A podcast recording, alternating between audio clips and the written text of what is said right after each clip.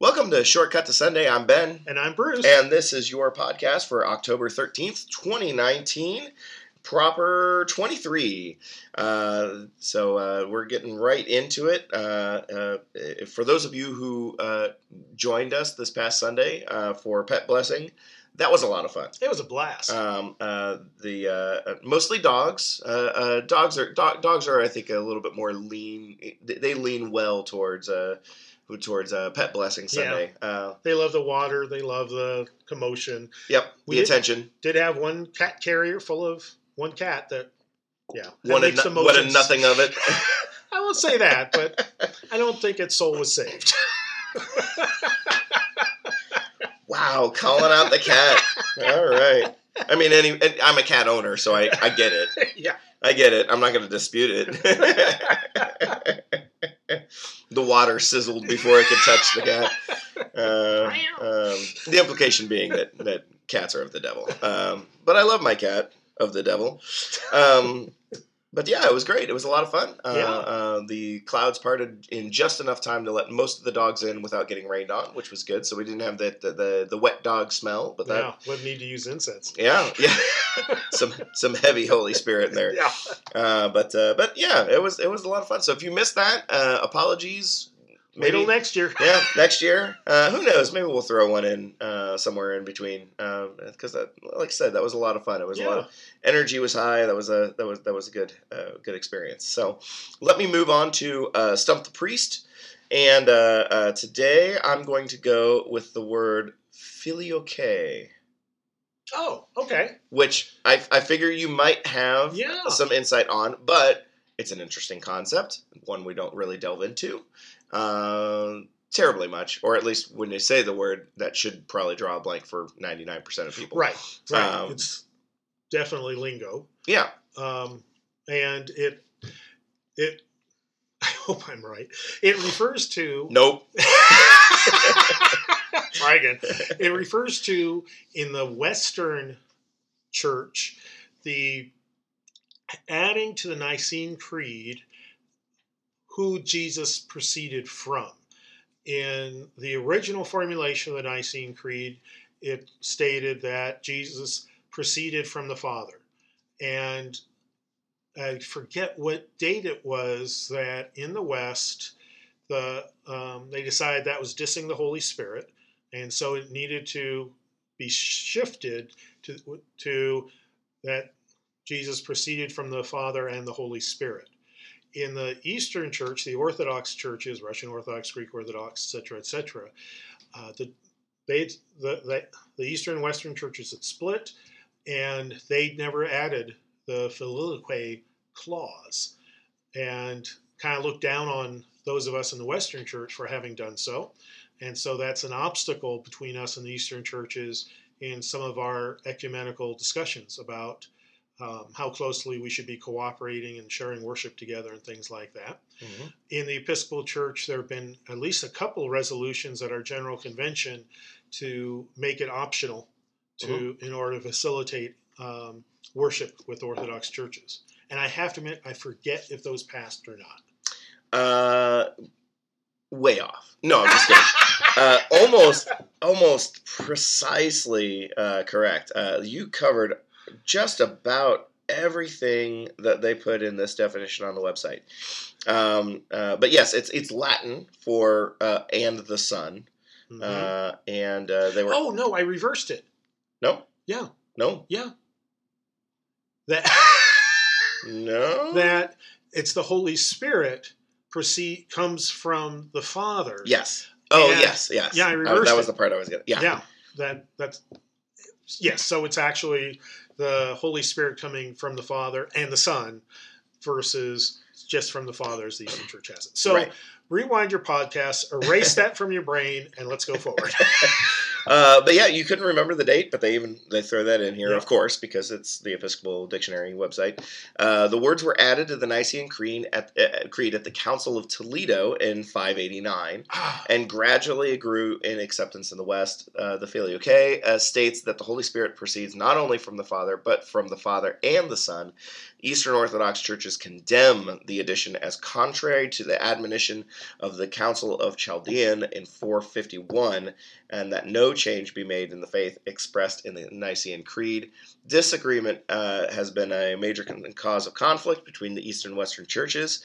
The Lambeth Conference of 1988 recommended that the phrase be dropped from the Nicene Creed in Anglican churches, and the 1994 General Convention of the Episcopal Church resolved to delete the Filioque from the Nicene Creed in the next edition of the prayer book. okay, so that was a part I really wasn't sure of. Yep.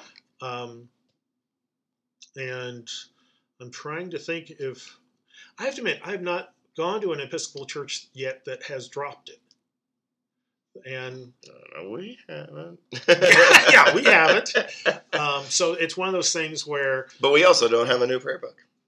well, yeah, the Episcopal Church had, hasn't formed a new prayer book, but it's one of those things that in the 80s and um, early 90s, there was a lot more energy around ecu- what we call ecumenical movements of trying to bring different branches of Christianity closer together, interfaith is with other religions.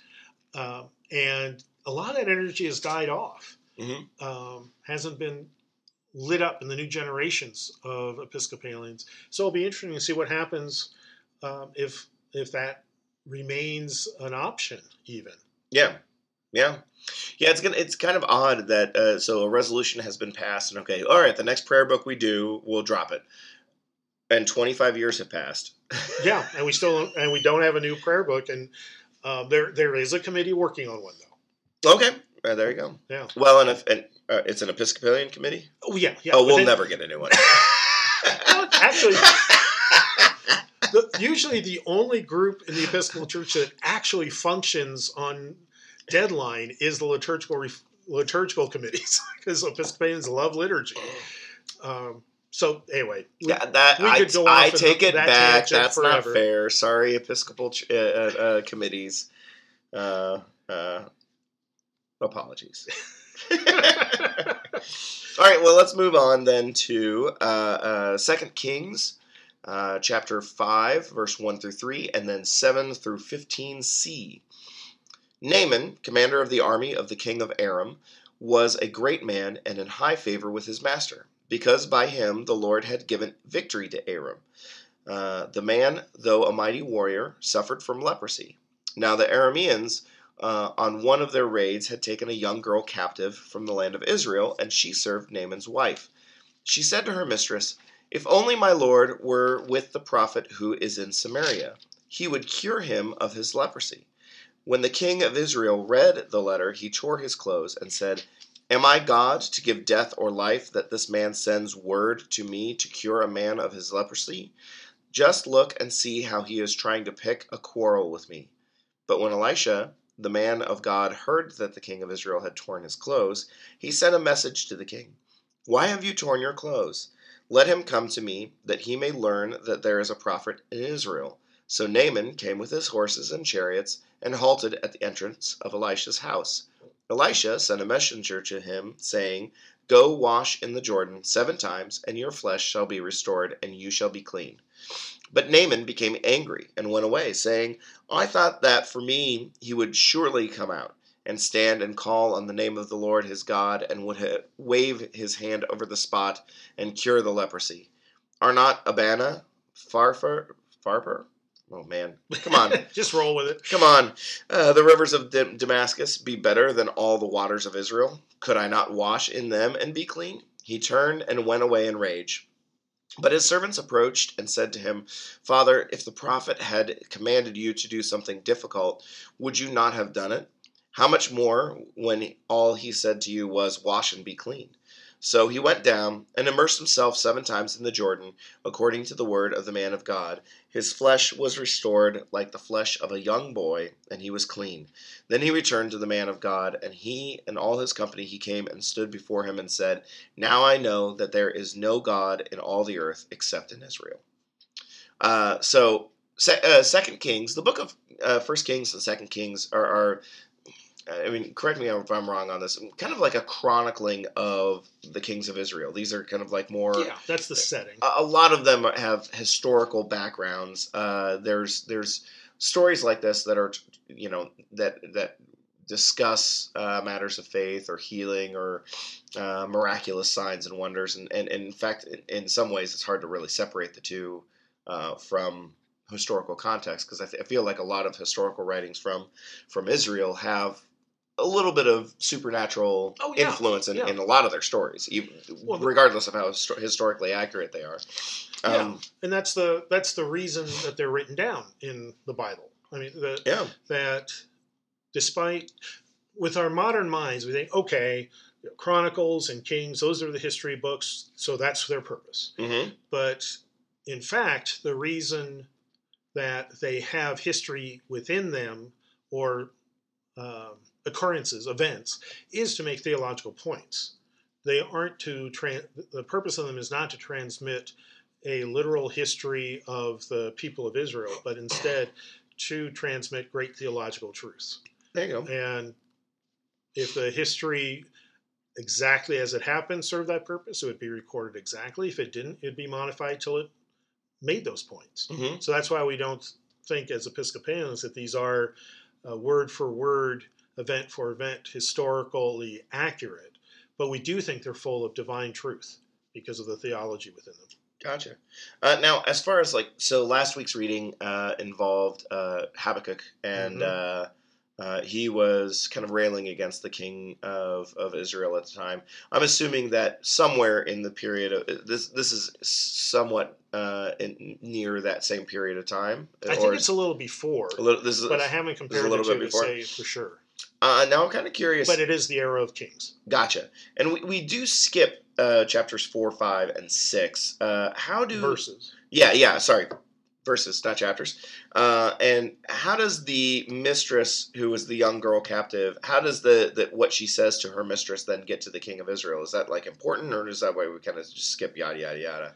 I think it's yada yada yada because Like Just- a letter's written and sent to the king, and say something like, "Hey, how do we get a hold of this guy?" yeah, I think it's just for brevity, which is too bad because it then writes out.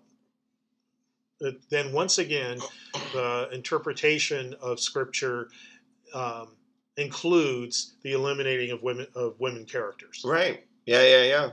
Uh, so Um, yeah, do do open your Bible and find this and read it for yourself so that you can see how crucial women were to this story. Yeah, yeah. Often, often types, uh, often uh, it's they're the the, the linchpin to, Yeah. to the story. They're Yeah. they're they're The action pivots on them, which for sure. everything swings. Yeah, absolutely. So Naaman is a commander in the Aramean army, and long story short, word gets to the king of Israel, and uh, uh, as we cut out all the women in the story, and um, and basically the king of Israel realizes like, okay, so now I'm in this position where they help him, or we start, you know, I, I, I insult him, and maybe we go to war. Yeah. Um, and uh, they go to Elisha, who is Elisha, not Elijah. Right. Um, So the disciple of an inheritor of the spirit of Elijah. Elijah, right. Um, and all he does is say, "Go wash yourself." Yeah. But uh, so so Naaman is slighted on two fronts here, as far as I can tell. Right. Uh-huh. One is he didn't even bother to meet with me. Right. I'm kind of an important guy. Yeah. What what's what where why are you doing that?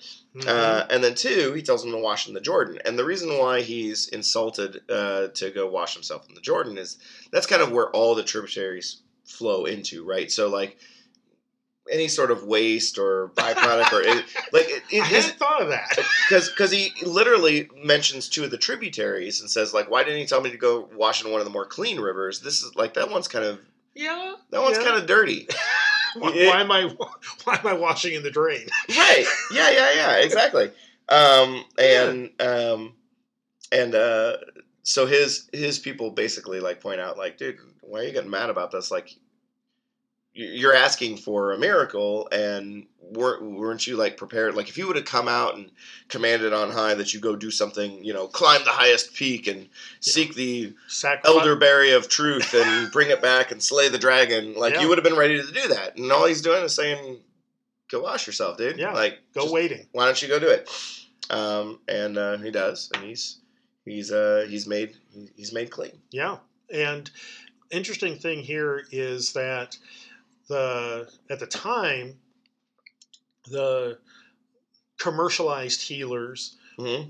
would have lots of fancy rituals and rigmarole to um, signify how important they were as healers and to help people feel like they really got something for their money. Because gotcha. again it was there would have been a production there would have uh, been a yeah. production number that the smoke bomb. Yeah, that the commander would have experienced. yeah, and so to not even meet the guy, that was um, first of all like, wait a minute, the way th- these things work is lots of special effects. Don't even get to meet the guy. right The other thing is that he may have um, had a sense that the process as described made it on him whether or not the healing worked, and therefore let the, the country of Israel off the hook. Gotcha. Oh, that's an interesting. And yeah. that you know, it was, it was this thing that was so offensive he was asked to do that there's no way he would do it, and therefore there wouldn't be any possibility of war. gotcha. Um, so- That's that's interesting. That's Yeah, an interesting point. Yeah. Yeah, so as the, the geopolitics of the time entered into this. Um, but of course, what the big chunk of the theological dimension is was the power of the one true God. Right. That don't need special effects, don't need smoke bombs. Right. Just, yeah, go waiting. And God can do whatever God chooses to do. And what do you know? You get healed. Yeah. How uh how how confident are we as to the accuracy of the story? Not very. I was just gonna ask: is there is there an element of uh, of of uh, it has a lot of the vocabulary of legendary tales. mhm. And so, you because obviously the book the book of First and Second Kings are written for the people of Israel, right? yeah. Oh, yeah. So so like this is the, the, there there's a li- there's at least a little bit of this story to you know remind the people of Israel this is how great your God is. Right. Even the Aramean army commander uh, was was healed by our Yeah. God, uh, and and it was the it's part of the evolution of the theological concept of there being just one true God. That, as we've talked about before on the podcast, this comes out of an era of every country having its own gods who were in charge of that territory. So, whatever territory you went to, you worship those gods. And Israel had this concept instead of no, there's one God, there's the Mhm. one true God who has dominion over the entire world, and the rest of you guys are worshiping false gods. right, So this is a, a part of the um, teaching along Mhm. those lines, setting the groundwork for that. and one of the one of the foundational uh, supports to. Yeah. Well, I shouldn't say foundational. That doesn't make sound. It makes it sound like this story is a pivotal, you know, load bearing pillar on that. but but it's it's part of that that base that Yeah. that that here are a bunch of stories that kind of support our our uh, our position that God was not a regional. Our God's not a regional God. Right. He's a universal God. And Yeah, functions and in here's Syria a- successfully. here's a serious person who would be potentially known in history in their history books of like okay this you know obviously Mhm. we knew the Arameans and here's their commander and even he recognized that yeah, we were we're on the right path on this like we we he realized what we know to be true yeah. And to maybe put it in context for Christians, this is sort of like a prodigal son story, Mm. where Christians easily remember that one because it, has various uh, drama within it. It is, Mhm. you know, Jesus says this is a fictional story. This is something I've made up, but it demonstrates the point. Mhm. And this is a, a similar type of story where there's all sorts of action. There are different characters. Right. Again, for the lectionary, it's abbreviated, but if you read the entire passage, it is kind of exciting and interesting and yeah easy to picture being told around a campfire or um, a children's sermon even, Yes. and yeah. people going, "Oh yeah, yeah, yeah, yeah." So it, it's a wonderful teaching tool, Yeah. and has been for centuries. Yeah, the the the the verbal uh, the the verbal history of a lot of these stories, uh, you can kind of tell that Mhm. this is one of those those types of tales Yeah, that that, that- that Easily transmitted through the oral traditions, Right. and, and preserved accurately. very good. Well, let's move on to Second Timothy, Yes. uh, chapter two, verse eight through fifteen. and that reads, Remember Jesus Christ, raised from the dead, a descendant of David, that is my gospel, for which I have suffered hard I suffer hardship, even to the point of being chained like a criminal. But the word of God is not chained. Therefore I endure everything for the sake of the elect, so that they may also obtain the salvation that is in Christ Jesus with eternal glory. The saying is sure. If we have died with him, we also live with him. If we endure, we will also reign with him. If we deny him, he will also deny us. If we are faithless, faithless, he remains faithful, for he cannot deny himself. Remind them of this and warn them before God that they are to avoid wrangling over their words, over words, which does no good but only ruins those who are listening. Do your best to present yourself in, to God as one approved by him, a worker who has no need to be ashamed, rightfully explaining the word of truth. Uh, so, as we discussed last week, Second Timothy may or may not be actual writings of the uh, of Paul. right. More uh, likely than First Timothy. Right. More likely than First Timothy. Definitely does read a lot more like Paul, Right. uh, uh, which helps kind of uh, uh, promote that that idea. Um, and uh, if it were writings for Paul, this is it, probably some of his prison writings. Uh, Right. He uses a lot of uh, imprisonment terms and, Mhm. and references uh, being in prison and suffering and and uh, um, what from here though. this definitely is. It continues the the um, mentality of of this is an uplifting book. Yes. we're in this The book together of encouragement. excuse me, um, we're in this together um, uh, uh, through thick and thin, and uh, and and but uh, is there anything that jumps out to you from this passage that is like, oh, this, Yeah. you know, this this usually flies over people's head, or this is kind of the point that the that that he's trying to make to Timothy, or Well, I don't know about flying over people's heads, but if it's not read in a semi dramatic way, which often it's not, uh, it's important to note that verses 11 through 13 are a, a hymn fragment or a poetry fa- Okay. fragment that and and Paul kind of makes this clear when verse 11 begins with the saying is sure right? and then it goes on And to say here's the quote. yeah, if we have died with him, we will also live with him. If we endure, we will also reign with him. If we deny him, he will also deny us. If we are faithless, he remains faithful, for he cannot deny himself. And then verse 14 begins, to remind them of this. hmm So this really is, uh, like I say, a, a hymn or poetry piece that people would have been familiar with, something that they were familiar with from their own churches, from their own experiences of Christian worship. Um, so it's sort of like a modern preacher, perhaps quoting "Amazing Grace" uh, or Hmm. another hymn that everyone has at least knows one verse of it. Right.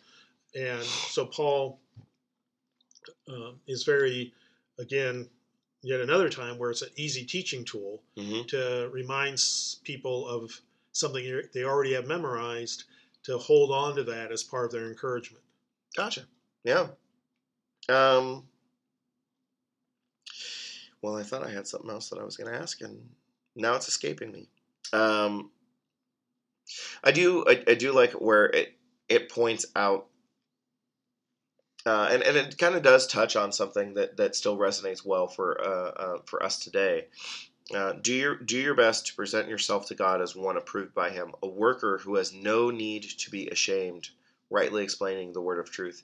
I feel like a lot of times um, especially in, in this modern society, this this uh, I wouldn't say anti-religious uh, society, but it's not as it's not as prominent as it, it was in, in many years past. Yeah.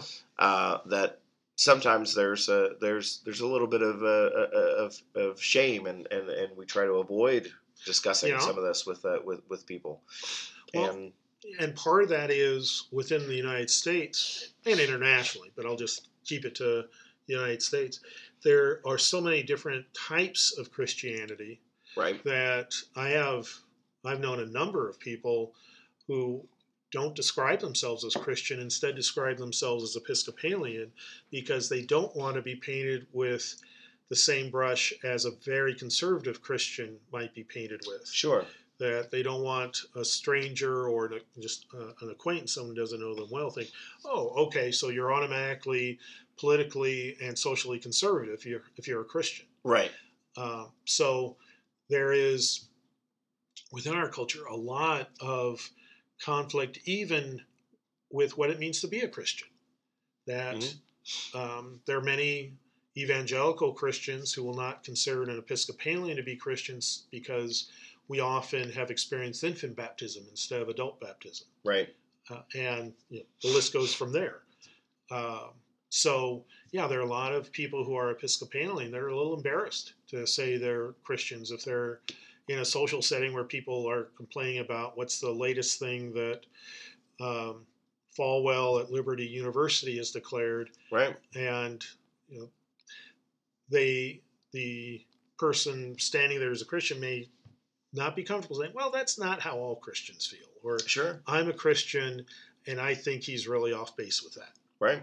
Uh, And I think I think uh, uh, inversely also the the you know if you find yourself to you know if you find those yourself in a situation where like that resonates with you though like yeah I am that conservative Christian mhm. this is also a verse like Yeah. don't don't be ashamed of who you are and Yeah. what you think and you know this is if if you are uh, if you are actually presenting yourself as one of God's own if you're if you're honest in that journey then you shouldn't be ashamed of Right.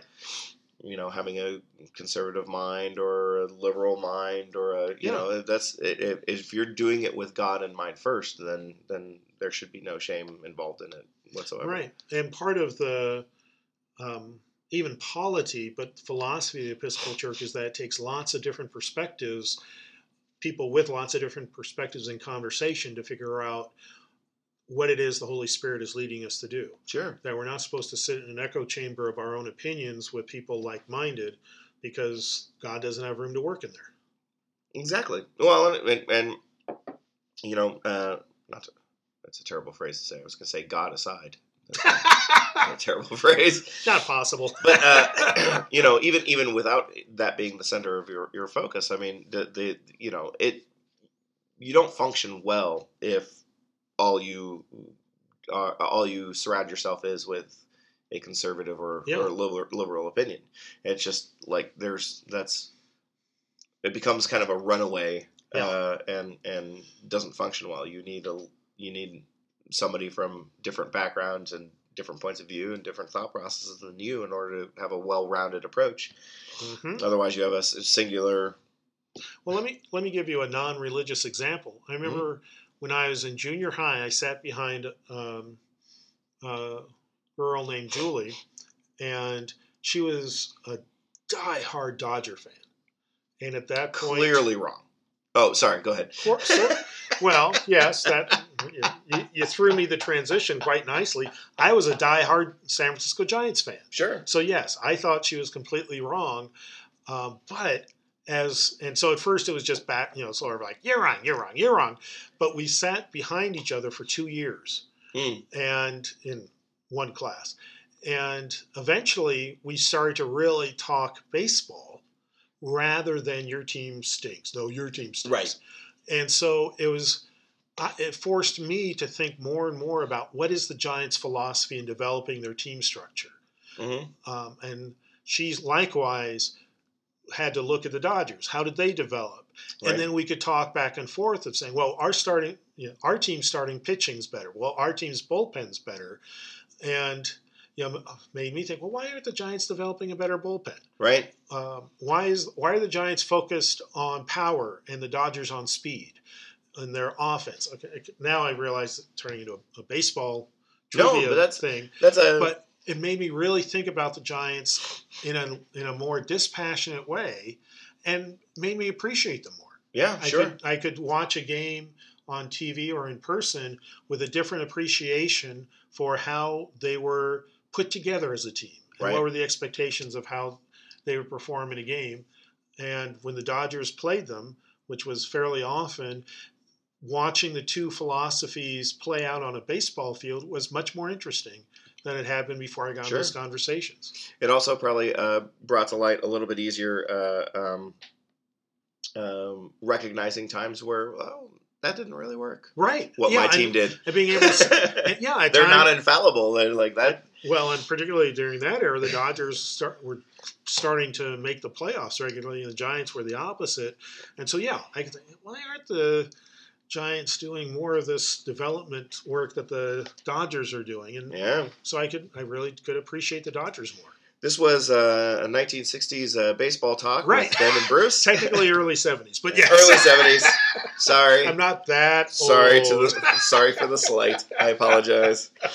Uh, but uh, but yeah, I, Yeah. I, I think that's a, a great example because it's it's uh, that really develops uh, that helps develop if done right the love for baseball, Yeah, which is the proper focus right, exactly. and not You blind stink. blind devotion to one set subset of baseball. And actually, one nice thing that years later, when I started dating the woman who was going to become my wife, Kathy, um, she was a Dodger fan.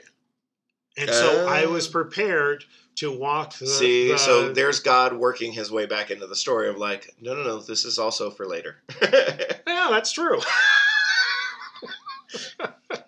We'll come full circle. We'll- Right. We'll, bring it back. Way to to bring us back. Thank you, Ben.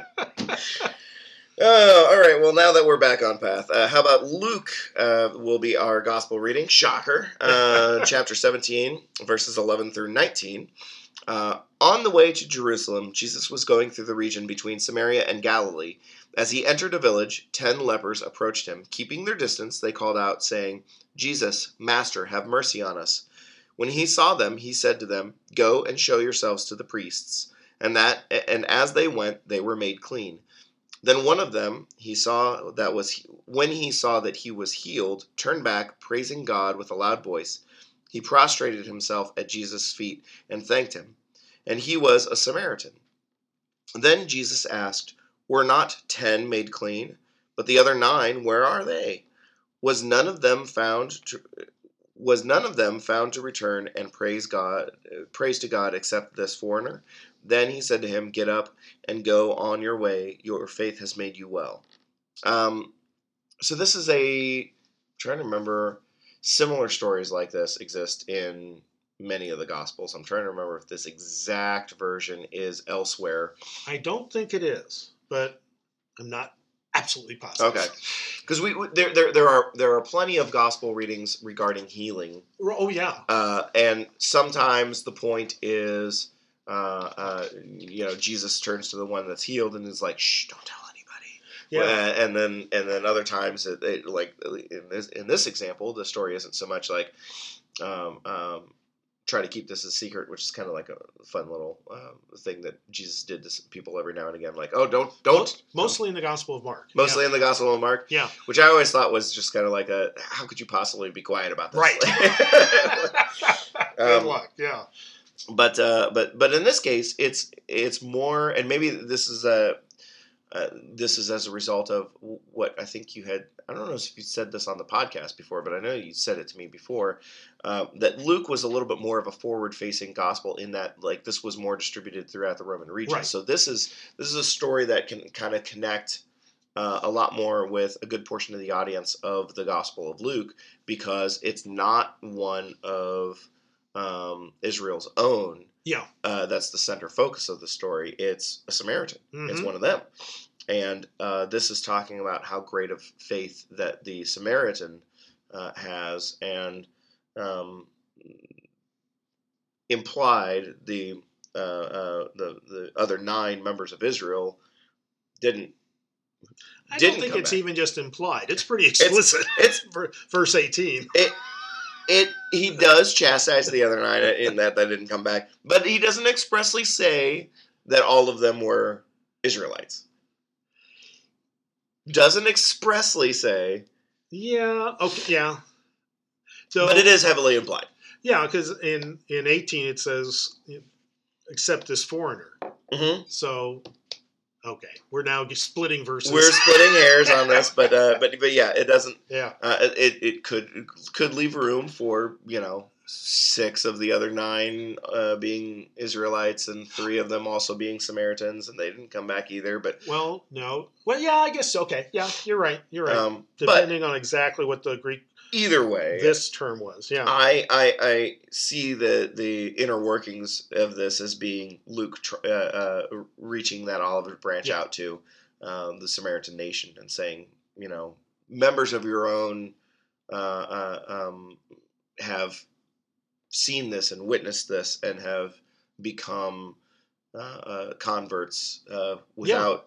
This is not not so much just because we're reaching out to you now, but Mhm. you've already you're already a part of right. of this story. This Right. this you're you're important to The life of Jesus and his teachings and his miracles. Yeah. And I, as you were talking, I was listening carefully, but I was able to look up, and this You really don't have to. by count to ten and start listening. That's a good rule of thumb. But it, this this story only occurs in Luke. Okay. There are Okay. other leper healings and other Sure. gospels, but this particular construct of the Samaritan only in Luke. Yeah. Um, and obviously connects well with the um, fictional example of the story of the Good Samaritan that Jesus tells only in Luke. right. Now I find myself putting myself in in one, of their shoes. Uh, um, both of their shoes, but one person's shoes. Mhm. Um, I I I kind of get why you might not go back. I mean, Yeah. le- lepers are um, oftentimes uh, leprosy colonies are. It's not like you were born into a leprosy colony. right. You would develop leprosy and then go to the colony. well, uh, yeah, they didn't have colonies, but yeah, but yeah, you would go with other. you would you join would the be community shunned. of Yes. lepers who were shunned.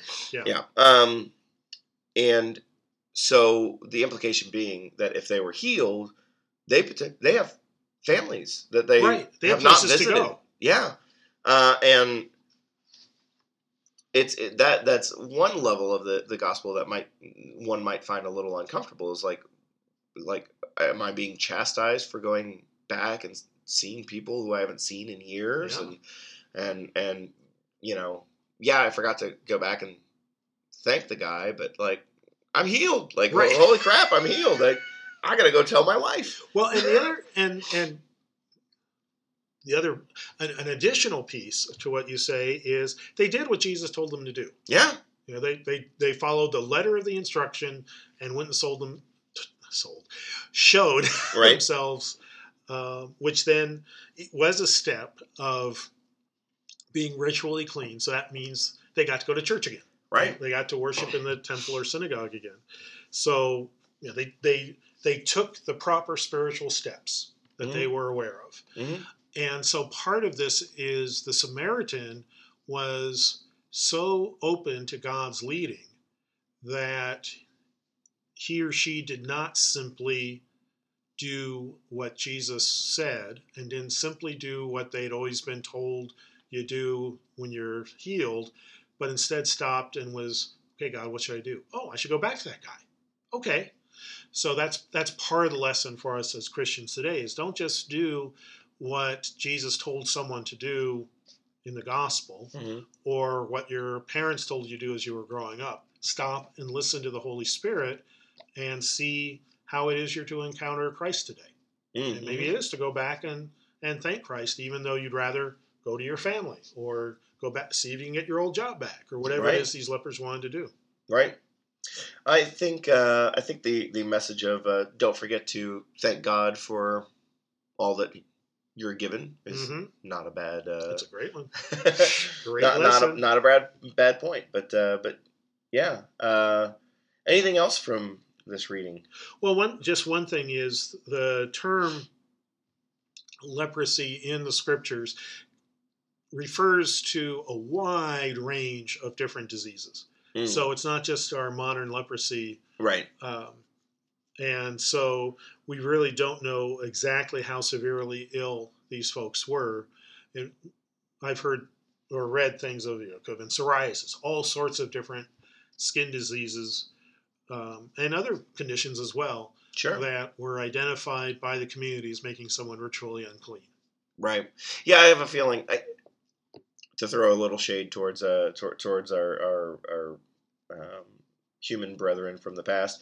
Uh, I have a feeling that it's not exactly like we were doctors were gonna stick around and like fully diagnose. Like, nope, that's uh that's gross. Go. could be contagious. Could not. I, doesn't matter.